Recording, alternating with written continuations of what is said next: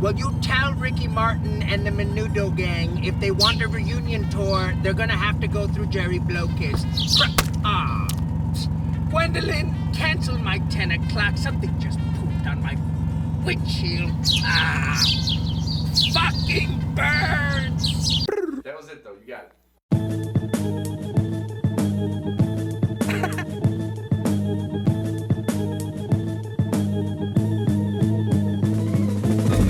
Floating hat and glasses, unseen by the masses. Comfortable with vices and a tendency to ration. In a random room to strangers who are strangers to the dragon. Watch you chase it off the planet, let me call you when I've landed. Watch them flying up. We're working on new stuff, and you definitely need to be included, man. Oh, dope, dope. Yo, man. That'd be sweet. Yeah, man. Appreciate that, man. I mean, I mean, we got it. We have there's some joints with Doc that we did. right. Still kind of want to release as like an EP, you know. Oh, really? Oh, snap. The So I uh feel like we might even need one more song there, you know. the, the leftover gravy sessions, the uh Well, it was really all his beats. oh really Don't. You know what I'm saying? Right, right. That's nice. I like I like that because he um We did have some leftover gravy too. I mean, when right the leftover gravy. those leftovers. Yes, sir. Yes, sir. What's going on, everybody? What's up? How you doing? Novek here. Much, man. Just chilling, man. Long day, man. I was sitting there watching my Nest Cam, watching uh, all types of craziness on the west side. Uh-oh. Yeah. Oh boy. Oh yeah, man. I could I could probably do a whole TV show. What my Nest Cam find? Oh, jeez. You get your own glasses, bro. What's up, Bobby? uh, What's going Chilling. on, man? you need it? Man. Hold on one second. Actually, real quick, I'll be right back. All right, cool. One second. He's gonna go Number two and three. number two, three. Right, Uh, I told my kid that's called a combo. The combo. How many kids you got? I got a daughter, man. I got a ten year old. Oh wow. Okay. Yeah, yeah, she's behind me pretty much. I got it blurred out right now. She's in, she's like in uh, my theater area um, on a tablet. You know, so it's gonna be a whole summer watching bad TikTok videos. Uh, I was gonna say she's out for summer, huh? Yeah, she's out, man. What about you? How many you got? I, I have a godson. I just I never had kids, but I, my nephew is back from school from college his freshman year at SLU. Oh, cool, cool. So he back. He's back and he's there. He's been looking for work and he's uh, keeps getting turned down. I'm like, man, you got to find something. You got three months. and that fly by real quick, man. Yeah, not even two months now. Yeah, man. Ain't nobody hiring right now. That's why I these kids right now. They're all trying to get jobs. I mean, I'm in IT and there's we got like about a thousand resumes last week. Wow. Shit. Yeah, man. These kids, man. It's either you hire them or they rob you. You got two options. So it's like, I think, Yeah. uh, you had a My kid show- philosophy, my philosophy for any uh any role that I'm entering is like I'm grossly underqualified. So like starting at the bottom is exactly appropriate for me. And what what kids don't understand about starting at the bottom is like you only have to be slightly better than the biggest fuck up like in the company. And then you look golden. And that's like that's the actual uh trajectory for advancement is like The American uh, way. how you look next to the other dude who's fucking up a whole lot. And like like that's what people don't understand. Like nobody wants to start at the bottom but like the bottom is where the most opportunity is actually at. Like there's no opportunity at the top. Like that's all solidified. Like those are executives and directors and people of uh, CEOs and all that shit. They're not giving up their job the opportunity opportunities at the bottom. The opportunity is is uh, like the the lowest common denominator of like who who's not going to show up to this thing uh, two out of five days a week. Who's who's going to be the million? Who's, who doesn't take this more seriously than I do? Uh, you got a point there. I mean, like, you know, or, or, or you got that you got that middle ground people the ones that's crazy. I got a chick that cries every day at work. And I'm like, what the hell is wrong with you? She's just like, I'm just I'm just unhappy. I can't help you with that. Yeah, Right. I can't help you there. You're not. There's no way that you are supposed that you are responsible for other people's happiness. Uh, But- I'm, a, I'm a therapist at work sometimes. I sit there. I need a white couch, man. Amen. Yeah, man. Millennials, man, drink different water, man. Y'all don't know what it is. They're like, I don't want to work. Or the best way, I had somebody call me the day, my stomach hurt. I'm like, what the hell you want me to do about that? Your stomach hurt. I need you to be at this client site at nine o'clock. You think you can cover for me? I'm like, no, I'm your boss. I'm gonna go cover for you. So it's a different world, man. It's a Yeah. different world. Yeah, then you know, don't even get on don't get on the state of hip hop right now. You guys already know, hip hop is so different right now. Oh yeah, I'm lost. Yeah. It's like, think that's kind of where we were where we were coming at it from uh, the Mhm. song Bird Brains. Where that's like where we were kind of talking about, like, you know, like every time somebody gets motivated or like inspired to um like get into music or get into creativity or stuff, like they can cite like a specific like music video or an Mhm. album or like a moment in time where they're like, oh yeah, like that's the thing that like took it from like I'm thinking about doing this thing to like I should do this thing. Like the the the defining moment for everybody where they saw something and they were like, yeah, like this is something that is actually like within my grasp in terms of like creativity of like I can actually get there and reach that and touch that. This is my starting point for I'm going to enter this thing. And like um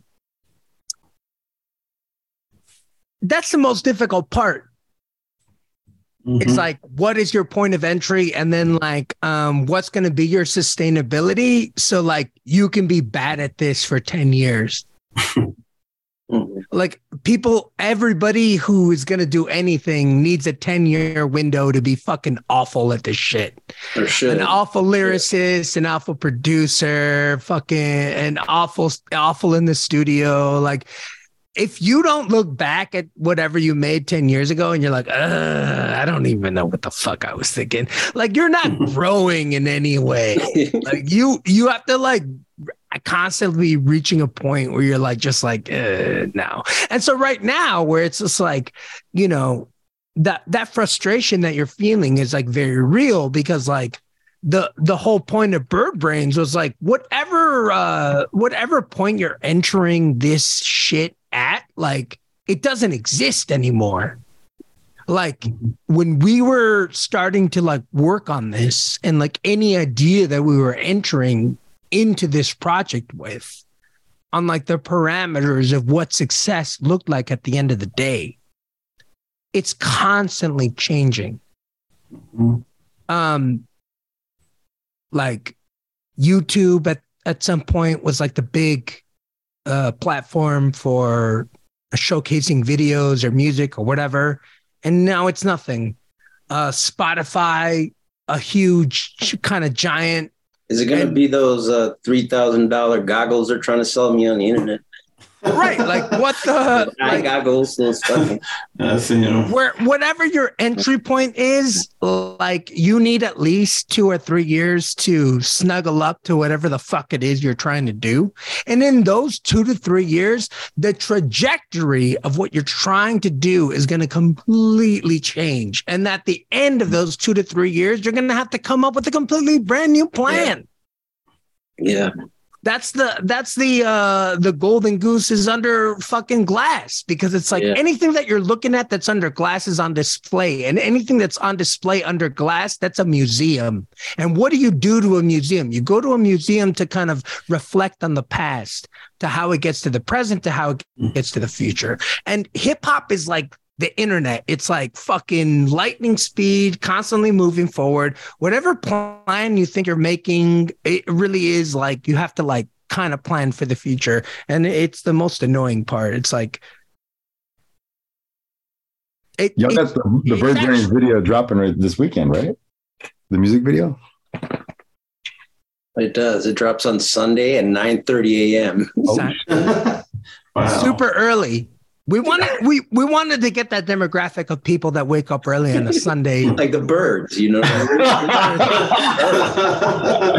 out for the burgers, my dude? The burgers are out. Bird watchers, you know, the real enthusiasts. That's that's my fucking Gary Vee idea, you know. Sell directly to the birds at garage sales. Definitely. Definitely. I dig it. I dig But yeah, it'll be out there. It'll be out there for for Father's Day. I know you guys are daddies, so happy Father's Day to you too. Thank you. Thank you. Thank you. Y'all are great. Dope. That's dope, man. Damn, both of you guys have kids. Yeah. You're very yeah. you're both very unassuming. I would have never thought you had kids. Yo, Nah, man, it- I, I'm surprised by it sometimes, man. I look at it like that came out of me. I can't. It's hard. It's hard to imagine it, but you know, you know, ten years later, man, you know, they they're just here to remind you that, man, you're right. It should be really more fucked up than what it is. You know, the whole um, because you know when she listens musically, it's so different than what we grew up in. The other day, she's playing Lil Yachty singing Minnesota in the car, and I'm like, no. Um, you know, her is, is Tyler the Creator, is Lil Yachty, is uh, what's this dude? Uh, uh, Kylango. You know what that is? You know what Kylango is basically the Dylan Brooks song. this sounds like like yeah. Go ahead. We were all inevitably going to reach this point, right? We Mhm. Right. no, I don't know who that is. And at some point, like I'm okay with that. at like at I'm some okay point with from your kids, you were gonna hear, "You don't understand. You don't get it. Yo, You don't yo. understand, little Yachty."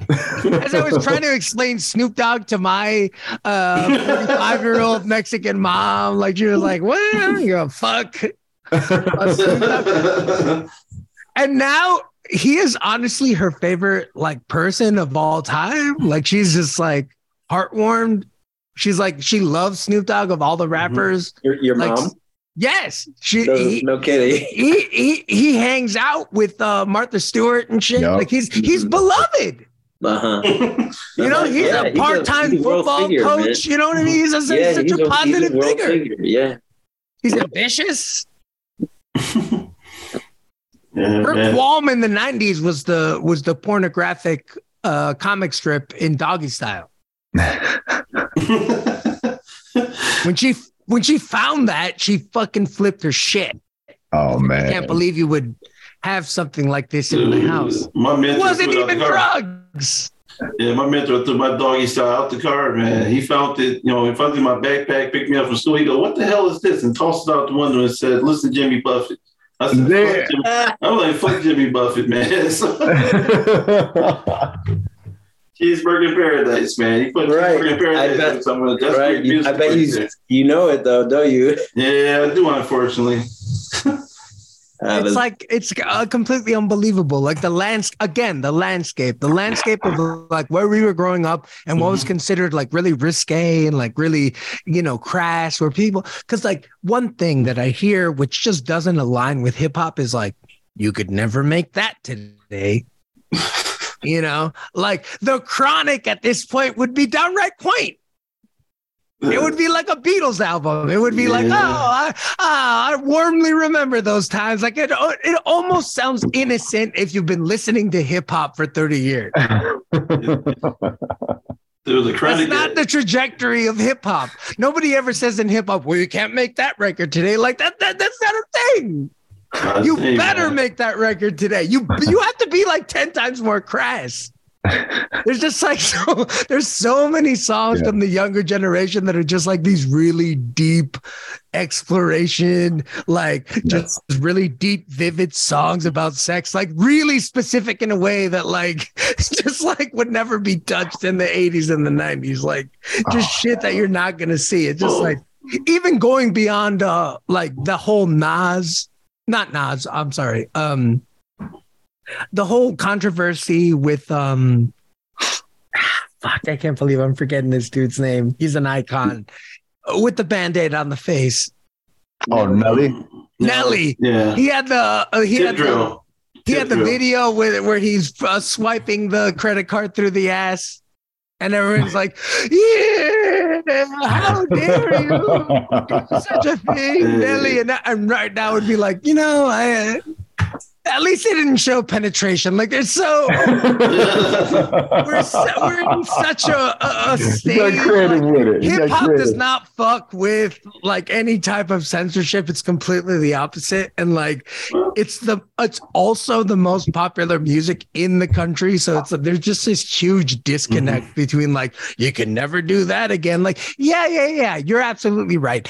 Any white mediocre form of art like sitcoms Bob. or like all this other Bobby, shit, like, you can't do it. Can I ask a question to you guys? I Yeah, yeah, thought- run it. no, I did, I wondered if uh, if we're allowed to curse on your show. Hey, That's Go a good for it. question. nah, you're I good, mean, man. Go for it. I Bob, mean, Bob, Bob Rock already established that there We saw a are no rules. shows, and I All saw, I saw one show. Yeah, no holds barred, baby. No holds barred. I want to to say I listened to the Craze episodes, Mhm. you know, and I was like, okay, what's up? Is this a podcast? what's going on here? I enjoyed them very much. I see what you guys are doing. It's a pl- it's an absolute pleasure to be on. yeah. I Thank appreciate you guys bringing us on here. Uh, same here, man.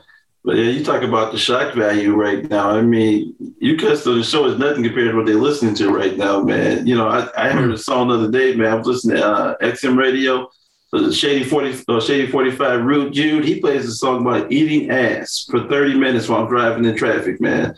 And I I turned it down. You know, you you know, you turn in your parents, you turning down shit in your car because you worried about disturbing other people. Uh, And I was just like, I looked out the window, and this chick, man, I can't forget her name. She the floor, she's talking about eat his ass, tell me special. I'm like, what the fuck? I'm like, this. But you know, the chicks now are doing what Eazy and everybody did back in the 80s and 90s with hip hop. Chicks are vulgar. The guys are like trying not to be vulgar, or they're Harry Styles. Right. No, the guys are turning into Harry Styles. The chicks are turning into Taylor Swift and cousins. So you know, it's just, just what it is. Right. You know, you know, like there's nothing wrong with Harry Styles, man. But you know, shit, Michael Jackson and Lionel Richie were wearing dresses, were wearing like leotards too, and, and walking up walls, and you know, dancing on the ceiling. So you think, you know, I mean, music, music is just a vibe 360 when you think about it. One hundred percent. I mean, every generation has a Harry Styles or Lionel Richie or, or Rick James or somebody acting up. It's just what it is, you know. That's why, like, that's why being offended is so confusing because it's like I can't believe what this guy just said. Anyway, we got a new single from uh, Lady Sandwich coming up. It's called "I Put My Pussy on the Bread." I put my pussy on the bread. I put my pussy on the bread. You're like, ah, I kind of like this. Yeah, this is good. It's just like so confusing about what what is actually offensive. You know what I mean? Like, what what are we what are we really going after? Like, we're all so desensitized. Come on, like we have to start defining new uh, new ideas like if anything like artists are always the canaries that are kind of getting tested with this shit you know like uh, uh, constantly underground artists don't realize the power that they actually yield it's like you're the fucking one that uh, they're testing this shit on to see if it can Mhm. actually uh, take to a much larger audience. Like, you know, people need to be more possessive of their ideas in some ways. Well, think about well, think about Ice Spice and the rest of the shit that's going on right now. They're like plants. They put them out there. They don't even have record deals anymore. They put them out there. They make one YouTube video. Next thing you know, they're talking about Ice Spice is the, the number. It's, it's like the second best rapper in the game right now. I'm like, what game? But she came out of nowhere. Then you got you got that guy Mark Rebillet. I sent you that video, Know Sage. Yes, the guy, sir. the guy meets in Central Park and brings his MPC and jams out with the soccer mom, the soccer mom that raps about about her pussy for like 40 minutes. You know what I'm talking about? The chick with the white hair. The, everybody talking about she's like the she, she's like the best unknown MC of all time. She's like, she's like 52 with three kids and she's rapping about her pussy. man. You know, you know what I'm talking about. Know Sage. Yeah, she was like rapping over like Biggie beats or something. Over or- Biggie. He had an MPC. Yeah, yeah, I got it. I got one, but uh, it's nuts. It's nuts. You think about, uh, you know, Mark Rebillet goes from an Amazon commercial to Central Park every week. He did. He did a set with uh, with Raekwon recently. I'm like, what the hell? Yeah, Wow. Wow. uh, you know, you got Raekwon rapping over uh, Mark Being Strange, and I'm just like, what is really Wow. going on? Right. Yeah, I like mean- the, the, the, the landscape and the trajectory constantly changing. Like you, so like, so how can you plan for that? How can you, how can you uh, create creatively wise in a trajectory, try to land there? You know what I mean? You can't. Because one thing that I will say about like right now is like you have to be really fucking honest about Mhm. who you are and what you're doing. And you got to be like, and I give us that, that like, I stopped trying to whatever land that thing. I don't know what it is. I have no idea. Nobody really does. I, but I kind of get it. Uh, you guys see that video a couple of weeks ago about the, the the kid singing about the the buckle of the Nikes? Yeah. And then like that kid becomes like that kid became a millionaire probably. on something like one, two, buckle my shoe. That's like the most recognizable sound in the world. We're like I haven't seen my niece and nephew for like three years, and then we're hanging out at a barbecue, and that is our point of reference of how we're communicating. And it just kind of sunk in on me like, Mhm. fuck. Like, yeah, yeah, man. We are we have broken through the glass and we are in a brand new landscape.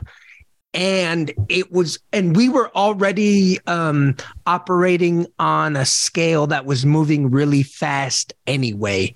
Like us, the four of us, um, I'm sure our our ages range from like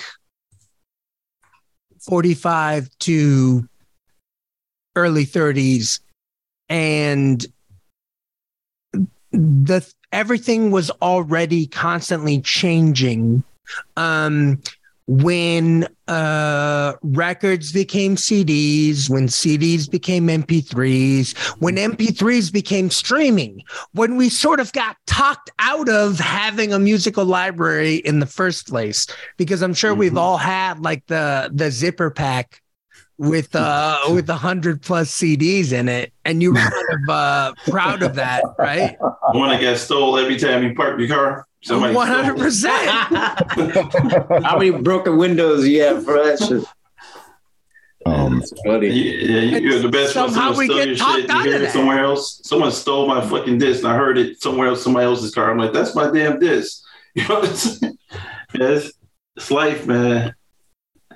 Yeah, but think about it. I mean, Sony, I had a mini disc player. A mini disc player. I'm walking around. I'm walking around, man, with my Technique headphones on. That's like that's like late '90s, early 2000s, man. Right. And I thought I was cool as shit because I could record on my mini disc player, and then you know, you know, I mean, you were though. yeah, You were cool back then. You were, and still are cool. Yeah. I still got that mini disc player, by the way. But every time I break it out, my kid Yeah. goes, "Does music come out of that thing?" I'm like, "Get the hell away from me!" So it's like, I uh I played a gig in uh, Milwaukee a couple of weeks ago, and I realized that um my laptop that I used to use for road gigs was completely out of commission, and I was going to buy another uh laptop, and I'm like, what do I really need this for? When I'm thinking about the setup, the modern setup for people, Mhm. right? It's some kid with a laptop anyway. You know, he doesn't have anything that I would like. He's not sitting there with two turntables or even CD D- CDJs, right? So I'm like, yeah, that's not what this kid's gonna show up with. He's like, just bring your phone. Is what exactly what he said to me. So I bought this. uh, uh, Is that enough? is that the Sony? Oh, This wow. is- it's, not- it's, it's a it's an it's an MP3 player. It's a way it plays waves as well. But like um How it has the it has the inputs is the most important thing to to hook into any system whatsoever and uh waves Mm. or mp3s what like i'm not bringing a computer to hook into your computer What you get? You know I Losses? au- You got losses audio on that one? You get a flag? I, I got a Sony like that. I got a I got yeah I got a Sony like that. So and it's got the actual inputs Mhm. to just do what it what it's supposed to do. And and honestly, I'm showing up at a bar in Milwaukee. I'm gonna Mm. play a few songs and fuck off. Like I'm not gonna. I'm not trying to like do some crazy setup like uh you know, like I'm headlining at the Aragon or something. Like I just I want people to get a taste of what I'm doing, and then and then I'm gonna go have a beer. Like, why do why do I need to bring uh, a huge setup if it's just gonna hook up to your not setup? Right. you're you'll hook up to his uh, his Harman Kardon behind the bar, you know, next to the cake, man. I mean, that's that's the new that's the, that's the, that's the new thing, man. You know, like, yeah, I, I agree with you. And then the new one is uh, kids bringing their own videos to, to hook up in the bar. Right. Oh wow, right, Yeah, they do that. They make videos on their phone, man, and uh, right, right, right. yeah, they want to project that. Yeah, that image, man. You know, it, it's nuts, man. Like even my kid gets into it. Like, I'm gonna have a moment. She told me, I'm gonna have a moment, Daddy. Hold the phone. I'm like, what kind of moment you about to have? I'm like, I think I'm. I think I'm gonna say something. I'm like, man, go to sleep. Go to sleep. It never happens. Never happens right before bed. Yeah, pretty much. You say Like go to bed. Yeah. That's the dangerous. other thing, She's and I and I'll bring it back to Greenlights. The other thing is when I was performing in Milwaukee, everybody else was rapping over the own their own vocals. Mhm. Every Ooh. single other person who was coming up was rapping over their own vocals. Every single one. How dare And when we did our show at Reggie's, we not only did our our set, but we booked other people who also don't rap over their own, own vocals. It would be weird if somebody among us did do that. have you have you y'all saying that- ever have y'all ever played a bill with where that has happened? yeah, Um, it's annoying. It's annoying, man. I mean, you got your own ad libs. You hear your own voice, and then screaming on top of it. I mean, it's, you know, I gotta Yeah, no, admit, no, no. That's something. That's something. No, say that's that's what um that's what uh, Vela General does. Sometimes he raps on his raps over his own vocals, and you sit there, you just like. I feel like you're doing that Young Jeezy thing. You know, you know when Jeezy does some ad libs, and I'm like, Vel, you can't you can't use your own voice live, man, like that. It's, it's kind of weird. Yeah. The other thing too is if you're like a sound engineer, Mhm. people get salty at the sound engineer for sound. Meanwhile, they're rapping over their own vocals. It's like you can't do that. You can't. You can't be. You know, shame on It you, can't be sound both. engineer. Like turn me up or turn me down. if you rapping over vocals, like what are you talking about? It puts like venues in a weird spot too. I feel you know. Like backing tracks I get like for maybe like a hook or something like a Right. the doubles, you know, for even like a call and response double. If you're a solo act, a, a chance to breathe during a second of your verse, you know. Sure. mhm. Uh, but damn, you know, some people get a little entitled with it. But it- honestly, like that's what a hype man is for, right? Like there it's not like nobody's uh nobody's come up with a brand new way to do it better. It just it's weird and intrusive to bring in these uh, uh, weird ass vocals. Now, okay, I'll I'll give it to you on the ad libs. Like if you're a one man and maybe you don't really you're not the type of person that's really used to uh, collaborating with other people you're more of a loner Yeah, but rapping it, but rapping in third person is strange, man. you got to- when you flowing in third person, when you talking to yourself, having a conversation, it's, it's like that. It's like the life after death track. You know, And Biggie talking about robbing mm-hmm. somebody, Yeah. but they doing it. They doing it in real time without the without the without the engineer. It's it's so fucking strange. it's strange Yeah, if you were drunk or something, you probably freak out and probably jump off the stage. You know, it's like turn me up. right. Yeah, but yeah, it's it's it's a different world, man. You know, production is garbage lately. You know, you know, or the, or the thing is, you know, everybody got to, everybody everybody got the same flow right now. You know, I don't even know what that flow is, man. It's um, it's either it's either they really fast. You know, everybody trying to get fast now, or everybody trying to slur words. You know, I call it schizophrenic schizophrenic hip hop right now. You know, if you think about it. yeah it's it's more i think a feeling Yeah. Than The uh, sounds. yeah uh, yeah i don't yeah, I That don't was that was great. That's Grammy Award winning right there, man. Great. actually run a beat uh, um No, but like You do a You whole like- album like that, man. Do a whole What- album with that sound. whatever the hell whatever the hell is gonna do it like um one thing that i think is kind of a fool's errand is to be a purist of any sort like and that's not to say that you should stay silent when something is fucking awful like if somebody's half-assing it i think it's apparent and there is like somebody who's doing it right with the feeling of it. I think like hip hop is kind of going through a simultaneous thing right now where it's kind of like breaking off into this slight branch of almost going into like punk rock. And then there's this other branch that's like just like hyper focused on aesthetics and kind of going into this like really it has nothing to do with music anymore. It's all about like um who are you on the internet? Uh you know, what is your personality or like what kind of like weird like what Kardashian are you having sex with? Kind of that that bullshit.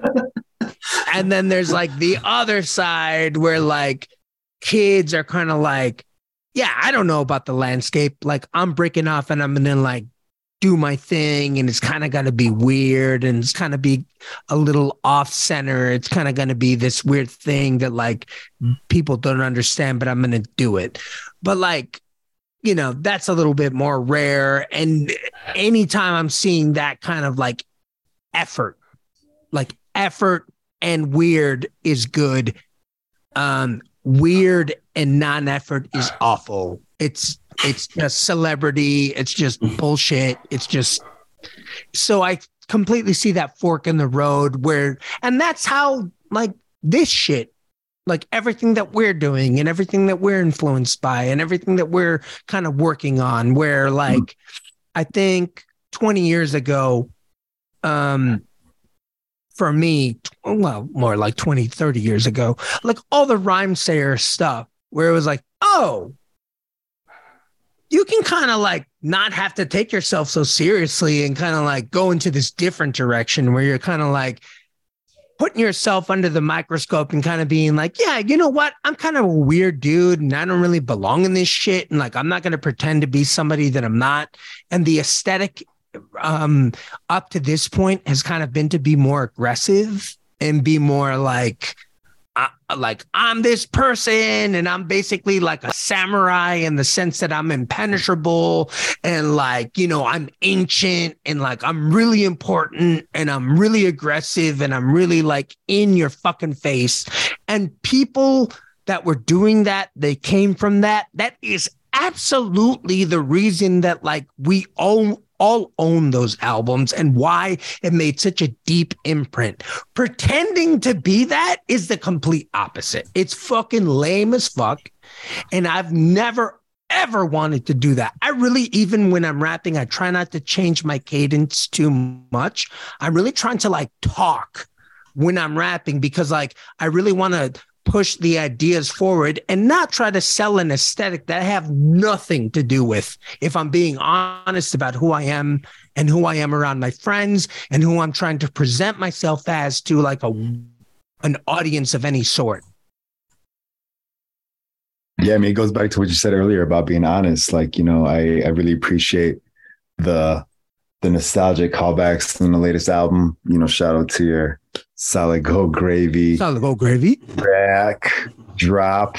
I mean, the skits, the vibes, the beats. I mean, I was all about it, man. I've been playing it nonstop. So Oh, Thank you. Be happy, man. Uh, skits are awesome, man. it's super. Appreciate you guys, man.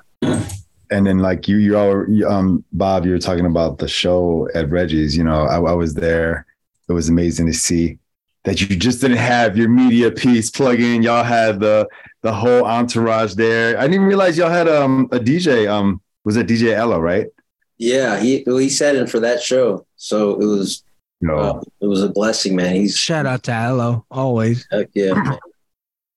Um, that was a fun time and a great night, and a lot of really dope acts. It was first time I had, second time I had seen Crave and Doc or Craven and Doc together. Yes. Uh, uh, I've also performed with Mike and Ideal before uh, Yeah. quite a few times, and Fury. Obviously, we One hundred percent. before, but um, yeah, it was fun and uh, it was a good time. Good night for hip hop, man. I want I want to say that when when we went to see Craven and Doc perform at um Was that Golden Dagger? uh no not at Golden Dagger but we st- uh we saw them perform at um Hairpin Lyr- Studio. lyric and like Yes. yeah, Hairpin, right. Station said there, right? yeah. and like they they were just like ascending to like this different level and it was one of those moments where I was like oh shit like I'm I'm ob- actually observing something right now. Like I'm uh I'm be like kind of part of this moment. Um they're absolutely blowing my mind and like I kind of see exactly what they're doing right now. And it was like a strange moment because it was like oh shit. Like this is this is something right now. And you really pray hard to try to be present for something like that. Like very lucky to be in the same room as what they were doing. But at the same time there was a bunch of young kids in there and they were kind of confused because they were like what? What? What's going on here? Like they're not being overly theatric or like I don't know what it was, but like just this like knife came down on the room, and I was just like, I can't. Are you seeing what's going on right? It like kind of pissed me off that they didn't understand, but like I was, I was just absolutely amazed enough to just be like, I'm just going to enjoy this moment and kind of like reflect on it later. But it was like so weird and funny and great. And um, as usual, Craze was wearing uh, like those crazy ass kicks with uh, the uh, They light up or the, something. the light up with the red. I Fucking think they light up amazing. green too, right? I think um when he performed with y'all, they they went a different color, maybe. I don't know. He, he- Yeah. They did gold at uh Yeah. at Reggie's. Oh Yeah. shit! Woo! Dude, that was the first time I had seen Crave perform live, and he was great. Uh, I Then they dropped their album, and I was just like, yeah, Yeah. yeah, uh, yeah. we knew how I, how Iowa d- does, but it was like I hadn't heard him like would do a whole whole CD or a whole CD whole album with uh with Doc. So, but I know Yeah. that- I agree. I agree. It was super dope. Like I was at the hairpin show. Actually, Bob Rock, um, when you were talking about rappers rapping over their own like tracks or vocals with it with it on there, I think there was some performers that that were before Doc and, and uh Crave that did that. Oh, absolutely. that was lit. Especially there, yeah. That's what I Especially was there. thinking about that That's day. where it happens. That's what happens. But yeah, shout out to them. They dropped that album the same day too. They dropped um Supernatural. Was it the same month that um that y'all dropped Solid Gravy? Or was it April they did I that? think it was right before, so they were doing it in is that? Was- April, and then we dropped it in May. right, right. but yeah, then they came back to Reggie's and like I I had just been listening to the to their shit there that that entire time and even got to talk to them a little bit and um yeah, like uh, Doc and I we did text each other all the time cuz like he's so funny, man. He's such, he's such a talented dude and like so intense, but like at the same time like so laid back and so approachable and like just somebody that you could just like shoot the shit with constantly. And like that's the perfect mix i think of like the kind of talent that um comes out with something that you're like oh shit. Like i was telling them like that was lice level rhyming Oh, lights. uh, uh like yeah like and for for the for the normies like when i say lights level i mean like lice the projects that uh Aesop Rock and uh Homeboy Sandman are are coming out with they came out with three iterations of ice and Oh, uh, ice. I thought you were saying lights. That's why I had to turn the green lights on for a second. lights what?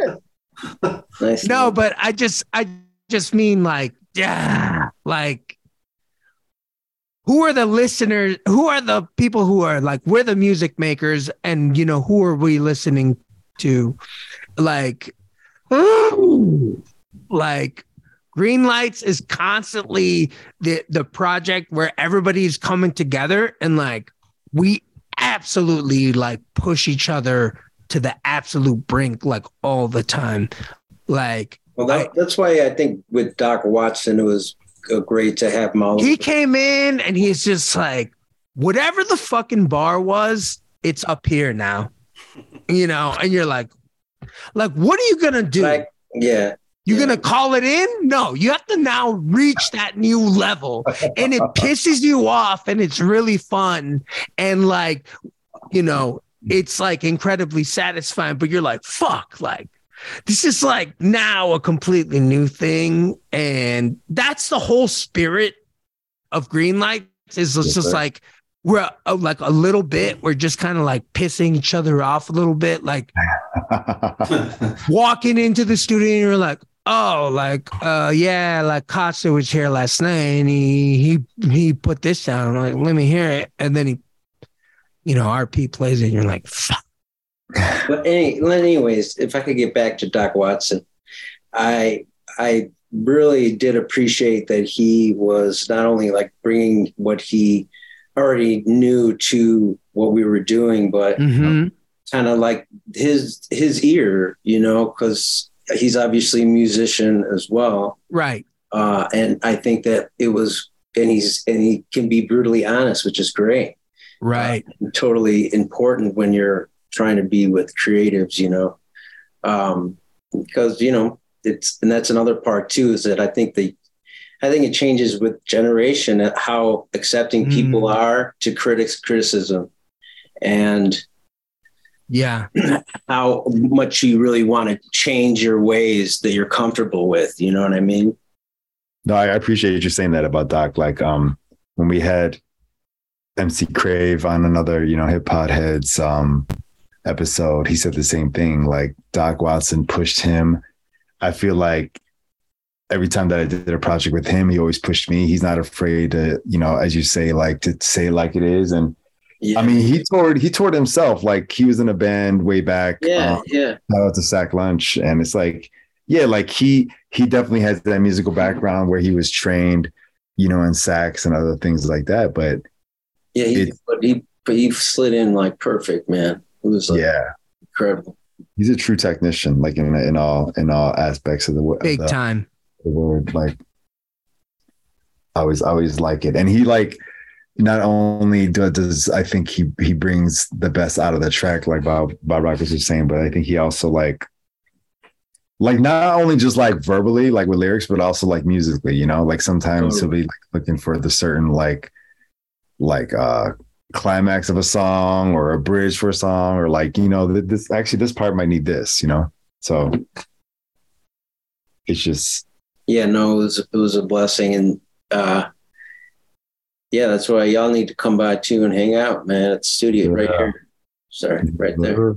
Greenlights, green lights. Hey, is this the room where y'all did your like little like tiny desk video? Yeah, we put everybody in this little hundred room. Percent Yo, Oh. you under like a hundred members of Greenlights up there, like like All a hundred of us in here, man. It was, yeah. yeah look what do you call your two seat because that that's like a, a like low-key fancy like twin seat right there my my mother's a therapist. That's an I, old, I've that's an I've old written- therapy couch. So you know how many like ghosts of people's like um, warped minds are on that couch?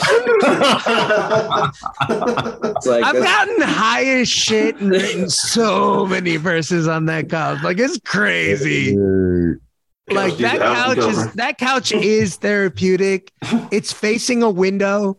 Like it's like yeah, it's cool in here now, but it's not yeah. like Always. it's, that's the uh that's the one part too like you know that there's always material for us because there's so many of these guys and they're all really good writers and Shoney is is a, a killer too so it's like there's never a lack of stuff to to make you know Marina can't run out of ideas so many ideas so many brains Well, I think with this one though, it was a little bit more intentional, right? Because we like Yeah. we actually like we rented a place and then we like all took we all traveled out there and we like Oh, really? Yeah, y'all actually like recorded in one spot.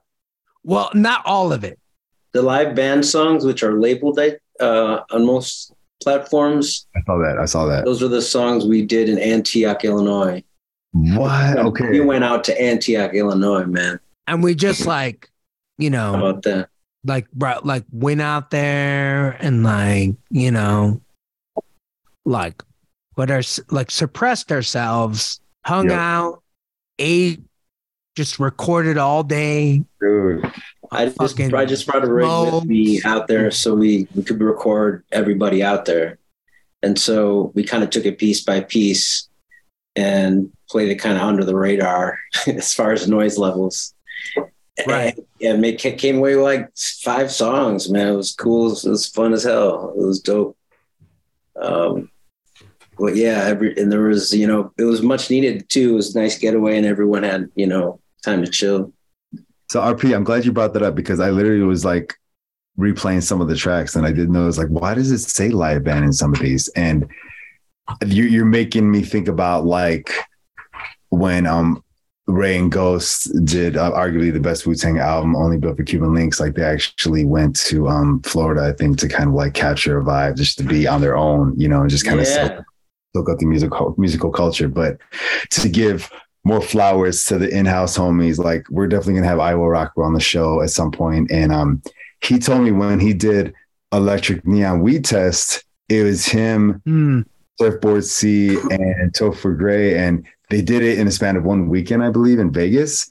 Wow. And Whoa, he'll go more deep into the the story of it all. but I think that's every heavy. track is like a stream of the weed that they bought and they all like shared. So Oh, each And then they would work kind on like, the. named for the pre-roll. I, the one that that's like the the earworm is is called papaya because they basically say a hundred times on the track. That's, that's yeah, I a mean, good idea. Yeah, yeah, but shit like that, like like you know, like like Bob was saying, just being intentional with it. Like I love, I love like you know, just the focus. It definitely was no short of the creative um lyrics on you know on display, but definitely for me, like just having the skits in there too, like that just brought it back for me. Like you know, just Yeah, you know, I, I kind of like that it it happened during this whole De La thing because they kind of were the Prince Paul was like the king, of right yes, sir. you know, 100% and they And I- they kind of put it in the forefront like the skits and stuff. like i i like it, it was kind of like a three year process of like getting rp to like let me like more and more like insert more like if you look at the trajectory of like starting at like art of poise where there's no comedy in it whatsoever it's very serious. but it's it's, just it's like I'm just like I'm record. I'm spitting hard like fucking like I'm trying to uh, like I'm trying to be immortal technique and shit. Like I'm just trying.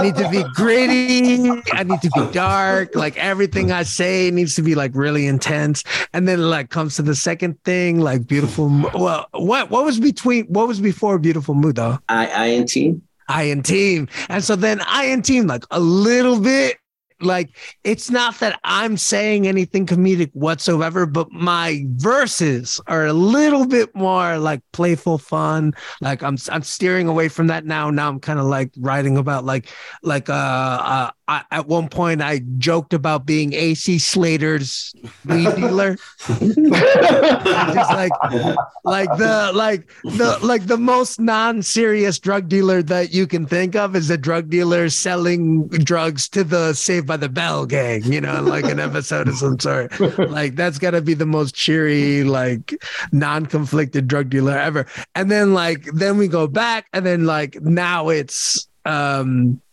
a beautiful mood and like mm-hmm. straight up he's like letting me do intros and outros on like just just small things just like really You know- like silly things to intro and outro the songs. It's not skits. It's not that. It's just me just just just a quick like real quick like i'm just gonna say this silly shit and then i'm gonna go into my verse right away.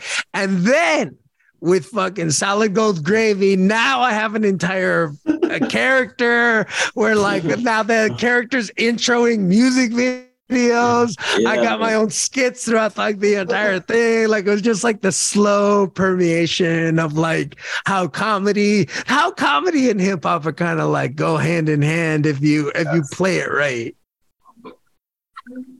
Well said.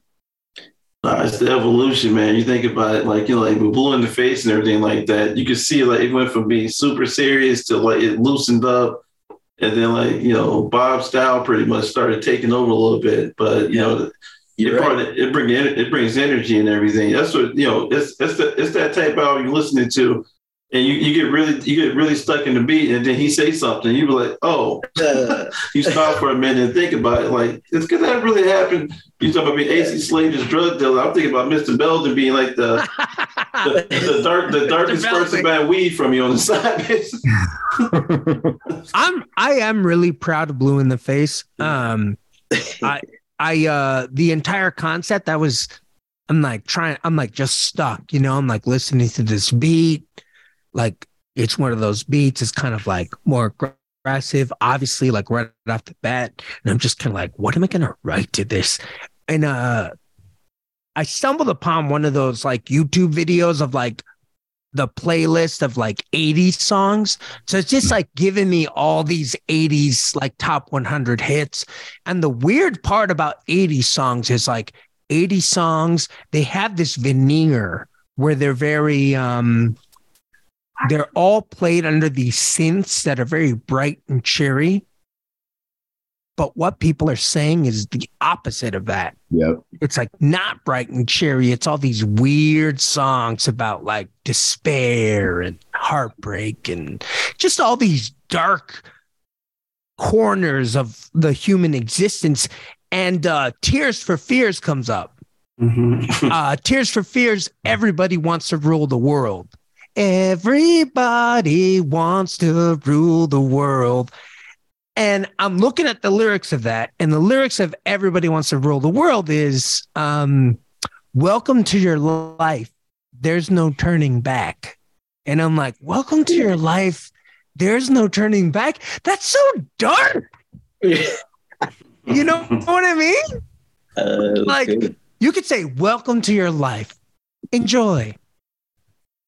Uh, That would be that would be uplifting. But to say, Welcome to your life, there's no turning back. It's saying it's the there's here's the, where you are. You know, you have to live with it. You have to live with who you are. So I'm like, oh wow, like all these 80s songs are so secretly dark. Over this thing, blue in the face, kind of like like the holding your breath or being choked to death it's so it's such a dark. So I'm like, yeah, man, like, welcome to your life. There's no turning back. Ruler of the world, everybody whack. And because they say everybody wants to rule the mm-hmm. world. And you're kind of in this context, you're just kind of declaring yourself the median of whatever it is that you're doing because you always have to write from that perspective when you're writing a song in hip hop. You are the narrative. So like what is it that you have to say? And and uh why should anybody listen to you or anything that you're saying? Why like because that's the the unique thing and of course you never have to like you can respond to that by writing in a narrative of uh, like something else. Like you can write you can write the dream of a dog and that is a fucking brilliant song that you have taken a hip hop song and you've written about a dog having that's a dream. good idea, man. But like, you know, but but what I'm saying is like you that it's always kind of like what are you coming up with? You are the median, you are the ship that's steering this into the whatever. And for blue in the face, I was like, yes, like okay, like uh people who have uh uh um an ability to be comedic they're kind of like that person can't write us an aggressive thing like that but we can because It's the entire clock up and down, left to right, up and like like Robin Williams, you know, who is my heart of like the childhood. And he could be so intense, he could be so dark, and he could be so light. he could be very funny and he could be very serious. It's the entire spectrum. And that's what a fucking MC actually is. He is a master of all ceremonies, meaning you could be comedic, you could host, you could take a back seat to other people. You could be the front man. You could write a serious song. You could write a sad song. You could like the craft is mastering all of it. And that's how you become a master of all ceremonies. And that gets lost in translation. And that's the only thing that I give a shit about is mastering every single spectrum of where you could get to as a writer or as a rapper or as any kind of creative. And that gets lost on people because they kind of go after these themes that are incredibly aesthetic. Like, who gives a shit about being famous anymore? It's such an easily like some kid licking a cow tit on a cell phone camera could become famous next week. Who gives a shit about fame? It's such a fucking lame thing to achieve. You know, it's more about craft, following your own trajectory. And like with solid gold gravy, we got super conceptual on like all the songs. Like we just were just like, you know what? we should write a song about the Middle Ages. we should write a song about being in a, a haunted house without like making it super uh, Halloweeny, if that makes sense. Uh, just kind of like we, which is where we sort of like put in the comedy as like yeah like absolutely like what we wanted to see and like kind of what we wanted to hear but then also kind of like making sure that everybody throughout the entire thing understands how conceptual it is and how it's not going to be like this big i don't know this like big stupid meaningful thing that you should base everything on but more like solid gold gravy should not be put on food. It's a it's a vibe. so when when will solid gold gravy be poured on a vinyl, y'all, for the color? Y'all y'all gonna press any vinyls for this album? Man? No, I, I hear vinyl is getting pressed at a quicker rate now, and actually, it's actually happening again. I mean, I'd throw down. You would. I would make it happen, Um, but uh, I've I, that is my ultimate and also very small dream of like just having anything on vinyl. You might do a single, you know, work with Yeah. a couple places. You know, I'm talking Yeah. with uh, a couple people who can hopefully help us out in that department. You know, Imagine a blue in the face single. You know, you get a you get a blue piece of vinyl. Oh man, with a white jacket on it, that'd be nice. oh, okay, that's a good idea. Man, you guys are full of them. Good ideas. There's the there's the cover right there. Yeah. I mean, it's no, there's, there's so many ways you can go. Like you're talking Hint it. about the the MC, and you think about you said Robin Williams, so I get the I get those Death to Smoochy vibes. You know, when I'm listening to certain music, and I was sitting there like, you know, you want more Death to Smoochy rather than. Uh, you know the other Robin Williams movies. You know, the, you know that's the to me that's the funniest Robin Williams movie because it's serious and evil at the same time. Yes. and you're like, oh my God, this guy can this guy can do Do so all. much. do it all. hmm Yeah, Robin Williams is an interesting callback. There are plenty other dark dark movies that he did on, on the Death to Smoochy spectrum. I'm somewhat like fascinated on like how many comedians are kind of handed like Disney shows and kid shows, but they're also not afraid to go to the darkest, you know, like places. And it kind of calls back about to the other conversation about Snoop Dogg, right? He obviously went to the darkest places, and now your mom's a fan all of a sudden. So I mean, just, it Yeah, just- because I think it's one of those things where like the like anything that becomes really popular, it kind of runs the spectrum where um it it ends up at your grocery store somehow and then it becomes safe enough.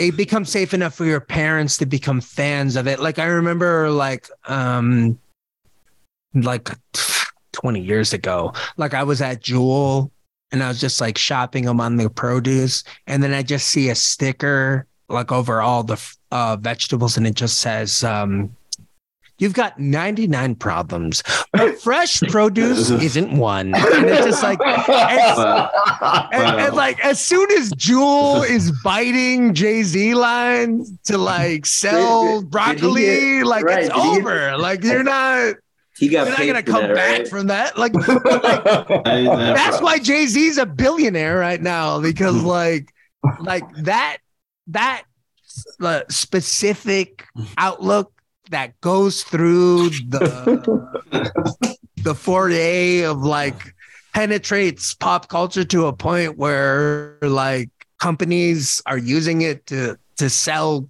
broccoli like that's where you really come to an interesting point i was just talking about this about like The hell of a metaphor. like nobody will ever be nobody will ever be as famous as Michael Jordan ever again. You know what I mean? Like nobody's gonna like even if anybody, whoever that is, that one person in 30 years from now who has just been born and they're gonna break all of Michael Jordan's records, they're still never gonna be as famous as them. They're not the shoe that would be based on them, it's not gonna work in the same way. You can't repeat things like that. There's just certain phenomenons that are specific to their time that you can't emulate. You can't do that again. That's what made that thing so special. And that's where people get so fucked up because they're trying to re- they're trying to like take that and they're like, "Oh, I can do that." And it's like, "Yeah, no shit." Like same thing with like, oh, I just invented a phone. Oh, I can invent a phone too. That's not the point. After that thing is done, you can't do that thing. Coming from an Android owner. I'm a fucking proud Android owner. I'm kidding, I'm kidding. I I pity Apple phone owners. I really do. It's just like you get flagged um, so Yeah. bad for Yeah. all the little things, and I just don't. Definitely. I just I buy everything that I So, need from so Amazon. what, what is, what for is it? Lollipop, nougat. Uh, what what what food is your Android uh, platform right now? Apple. Oh, we, just, um, we just got numbers. I mean, I don't know. I don't. I I have no idea what you expect your phones to do. Um, uh, my phone is just like a, a digital joint that I can hit at any time during the day. You know? You can also like- it just fills me with uh, enough endorphins for me to pull myself to the next task for whatever needs to be accomplished for that day for me to continue existing in a like do you ever think about like how hard your ancestors worked like for you guys to be where you are right now and like like all of us like you know like compared to our ancestors like 50 years ago we're like killing it right now. And we're not doing that well like uh, just objectively you know what i mean? But like my ancestors would be like yes lamping good job. But also wait what are you doing? Like they would they'd kind of be horrified at like how I spend my free time and like you know what I mean? Because like I don't know like just the, the way that time just twists like I think about like my like grizzled ass like Mexican like great uncle and he'd be like uh what do I do for a living survive you know, he says he sounds like Max Payne, but like in Spanish. Like he's just like just leads like a really grizzled life, and he's like, yeah, hopefully my ancestors thrive. You know, so it's like the early 1900s, like or like you know, like like 1910, like fighting in like the Mexican Revolution. You know, you gotta like fight complete armies. You're like a laborer. You don't have that many weapons. You know, like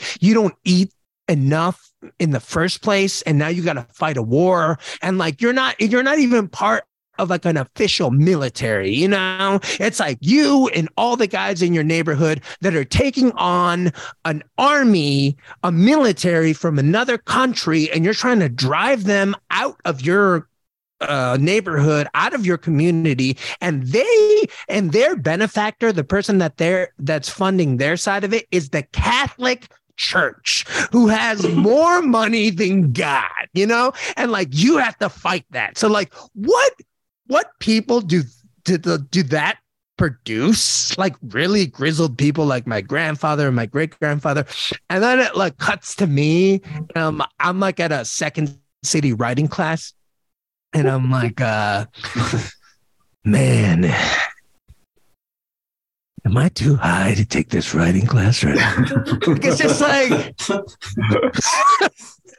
my ancestors would be like lulled and also horrified at the same time. Like they would just be like running the gamut of like, I don't even know what I want anymore. Like just to know that like, oh yeah, I'm just gonna like spend the weekend uh recording poetry over uh four four beats uh and then like just you know is like mixing it down and then drinking bar on a patio with seven dollar tacos. Like uh like this is what you fought for. You know what I mean? It's just like like what are we fighting for, gang? What are we fighting for? You got to point to seven dollar tacos. I mean, you think that, you know, think when tacos are two Tacos are gentrified. yeah, they- Gentrified, gentrified. bucks. There was a place that had eight dollar tacos, bro. Or or horchata is going for eight dollars for sixteen Horchata. ounces with no liquor. Right. Virgin horchata for, for that much. It brings you back to the I'm sure y'all remember watching uh, Pulp Fiction for the first time. Mm-hmm. Yes. and uh, Vincent Vega is in the um, in the diner with uh, Uma Thurman, and he says a, a five dollar shake.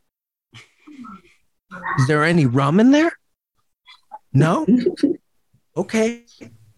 But he acknowledges that five dollars is really expensive, Yeah.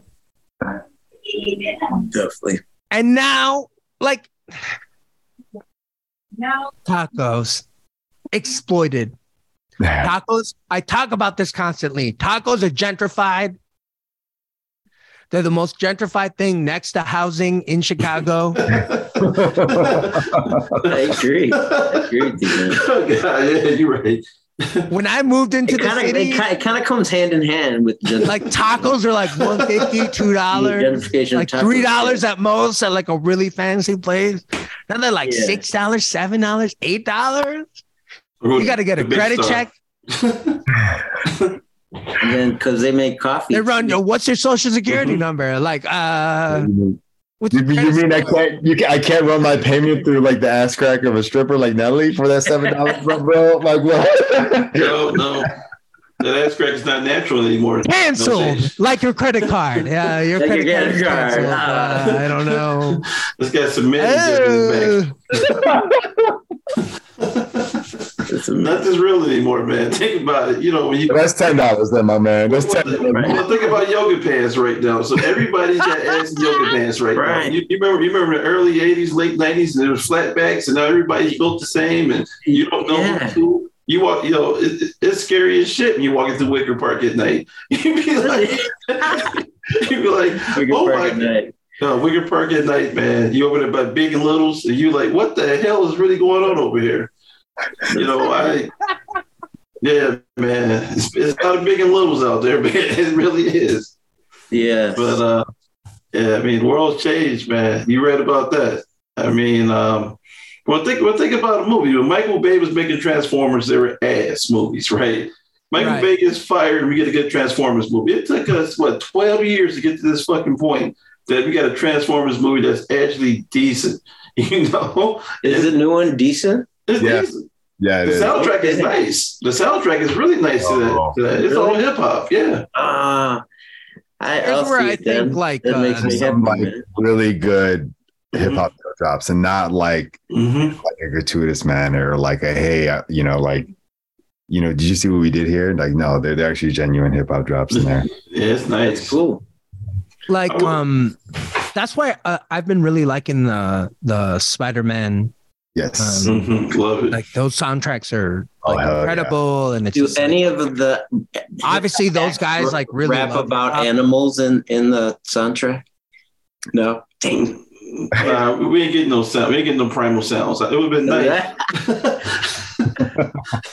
but just how, like just kind of like the way that they they sneak it in a little bit Mhm. just like getting that like in the scenes. yeah just like when you're because marvel movie movies are like really they're i wouldn't say they're musical um Guardians is. Yeah.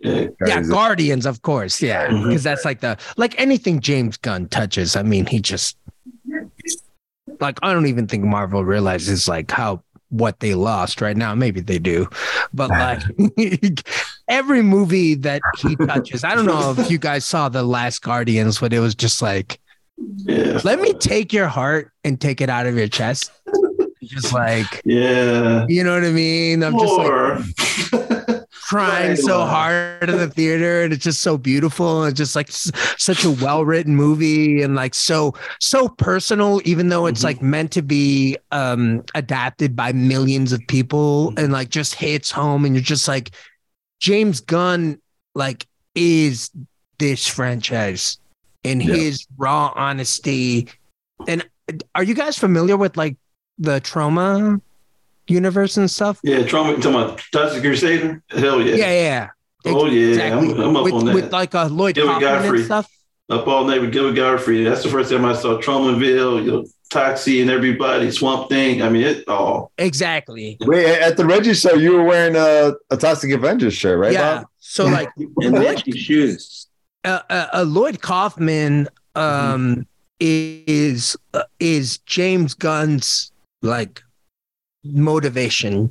What? And- James uh, like Lloyd Kaufman has always been like an underground dude, but he's been able like the reason that we all know who Toxic Avenger is right now Mhm. is because of him.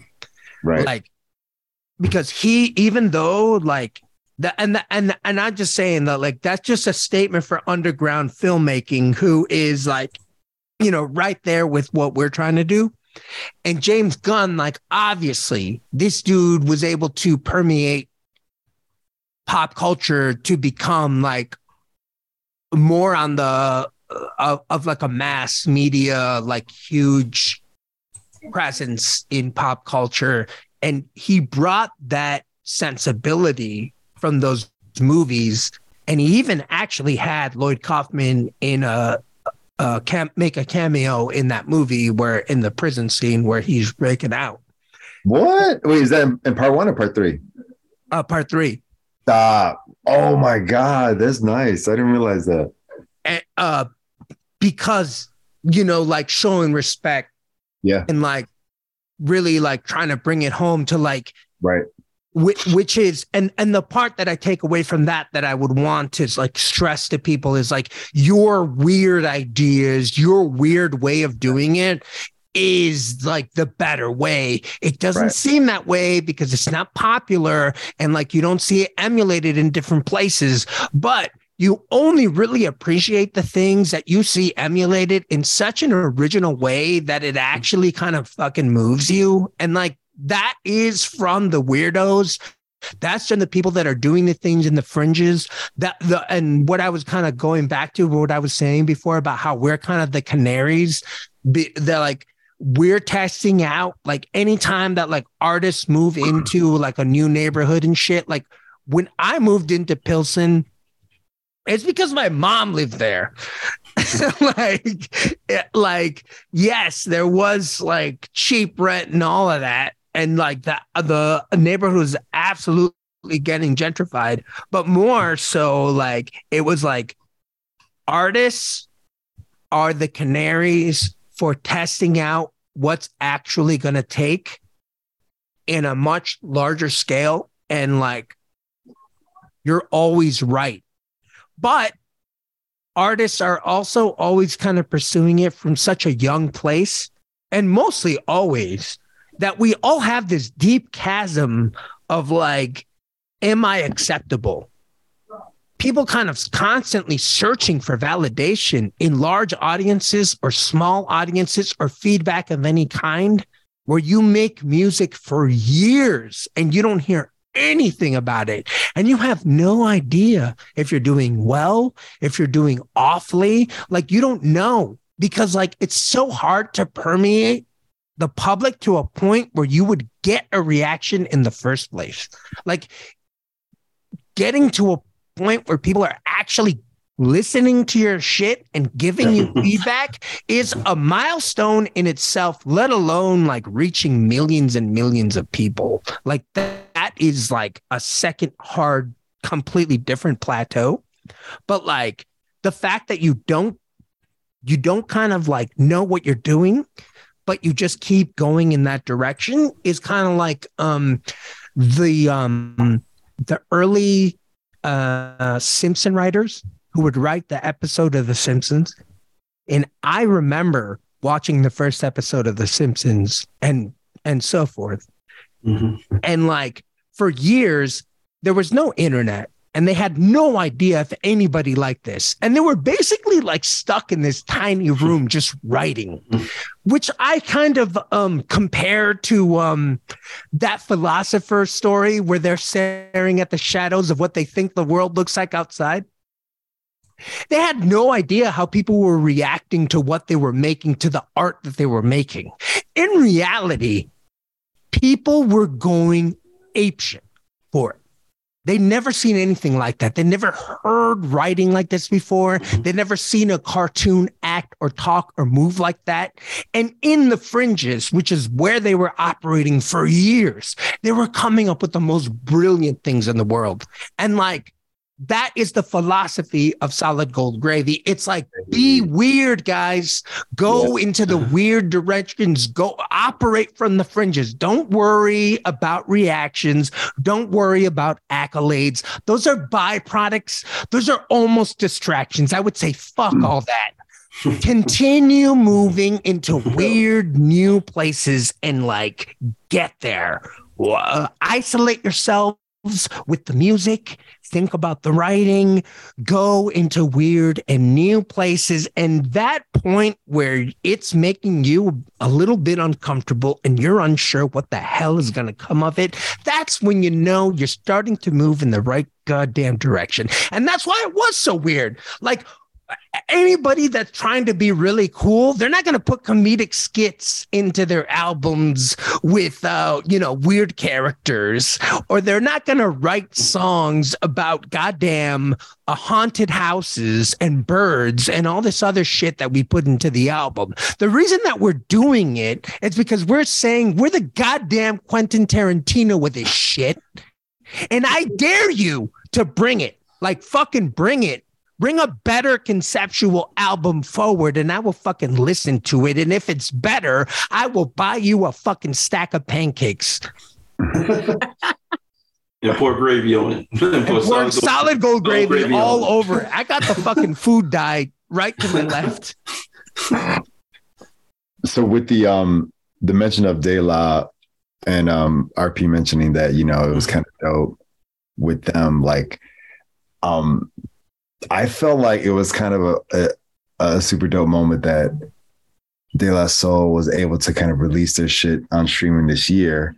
Like Bob, you're kind of like talking about the, you know, like if any player would outdo MJ's stats, nobody would ever outdo his legacy. And I, I thought the way that that kind of happened, and I want to go on a like a tangent here, but yeah. I felt them actually finally getting the way to release it they wanted to release and it being released streaming this year.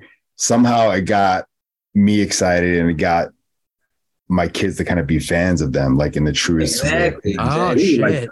Like my, my generation. old and and seven year old, like they're bumping De La today, and it's not just because like some algorithm told it to. It's like no, like this was a moment.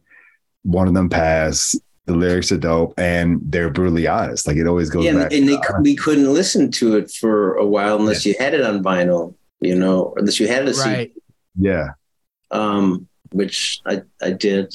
but Yeah, like okay. I'd imagine like the people the the I don't know what their streaming numbers ended up being like, but uh I think that's very important. You're saying is like a cross generation type of thing is happening with the art form.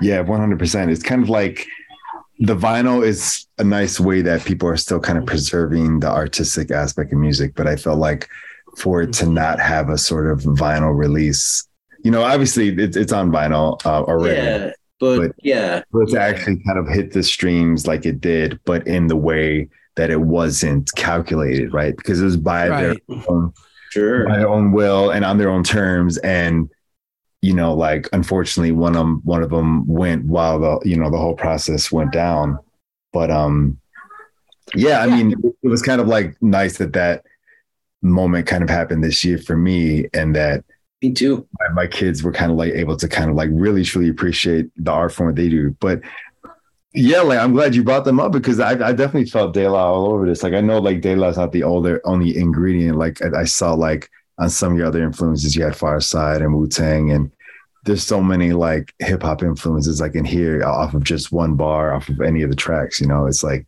y'all cooked up a lot of things in the stew and I don't know. Can, can y'all say a word about some of the other artists? Because it feels like every time I heard one of your albums, you added somebody to the roster.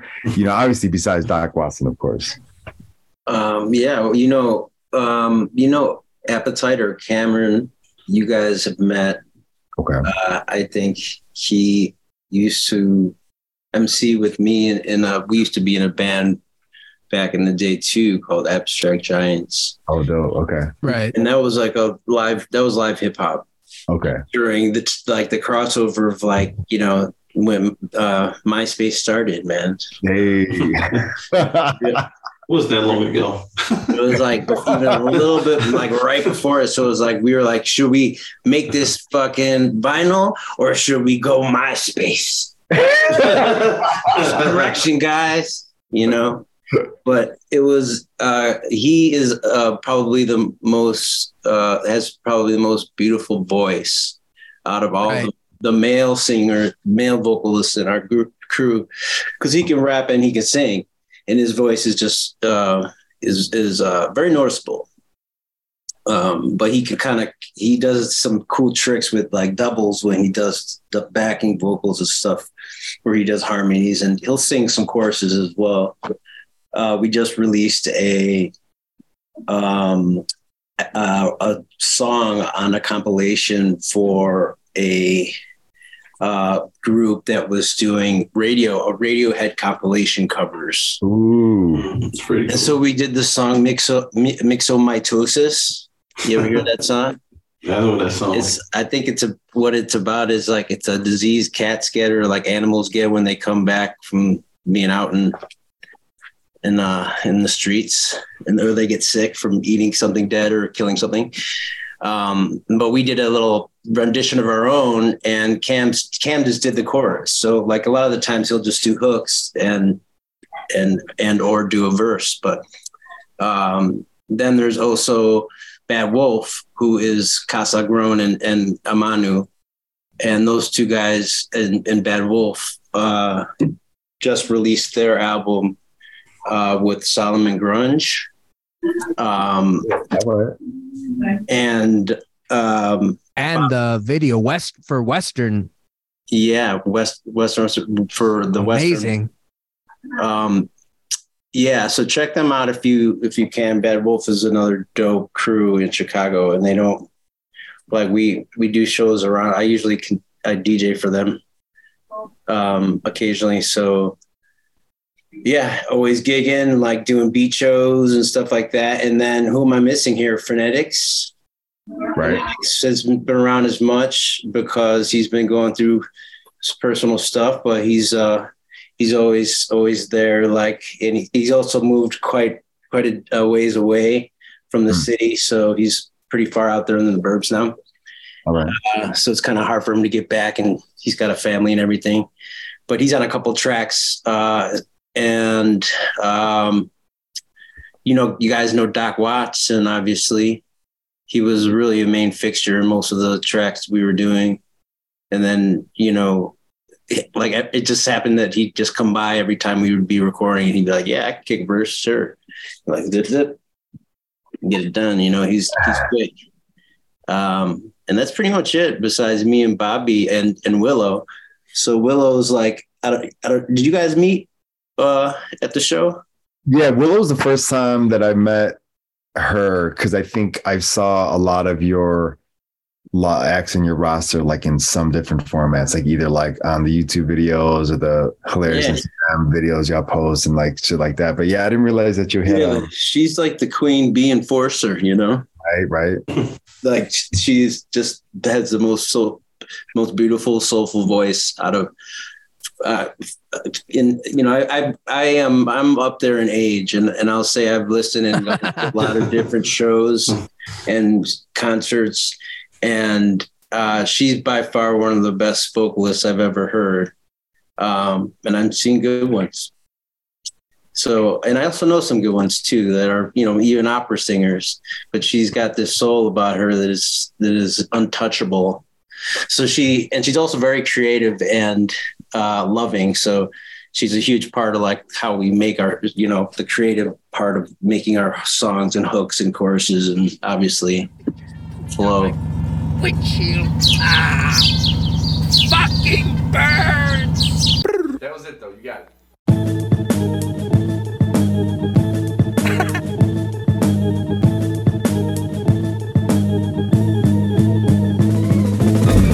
And glasses, unseen by the masses. Comfortable with vices and a tendency to ration. In a brand new room to strangers who are strangers to the dragon. Watch you chase it off the planet, let me call you when I've landed. Watch them flying off the handle, kid, your arms must be exhausted. I don't have the heart to tell them bird can also mean an ostrich. Or a penguin or a chicken or a trusted middle finger. I don't really give a fuck when it's time to eat your dinner. I'm embarrassed for your parent when it squawks, it isn't art. Singing loudly, he's no writer, baby, maybe you should start. In a lustrum, you'll be awful. In a decade, you're a mallard. Every winter, Sunday morning, pigeons give away the pattern. You chicken hawks or chicken squad, that doesn't even matter. I would shit on any statue that would cast a fucking shadow. Most of this is set in sand, it changes really fast. The golden goose you're looking for is trapped beneath the glass. The better dream is the love, the rest is for the birds. You will never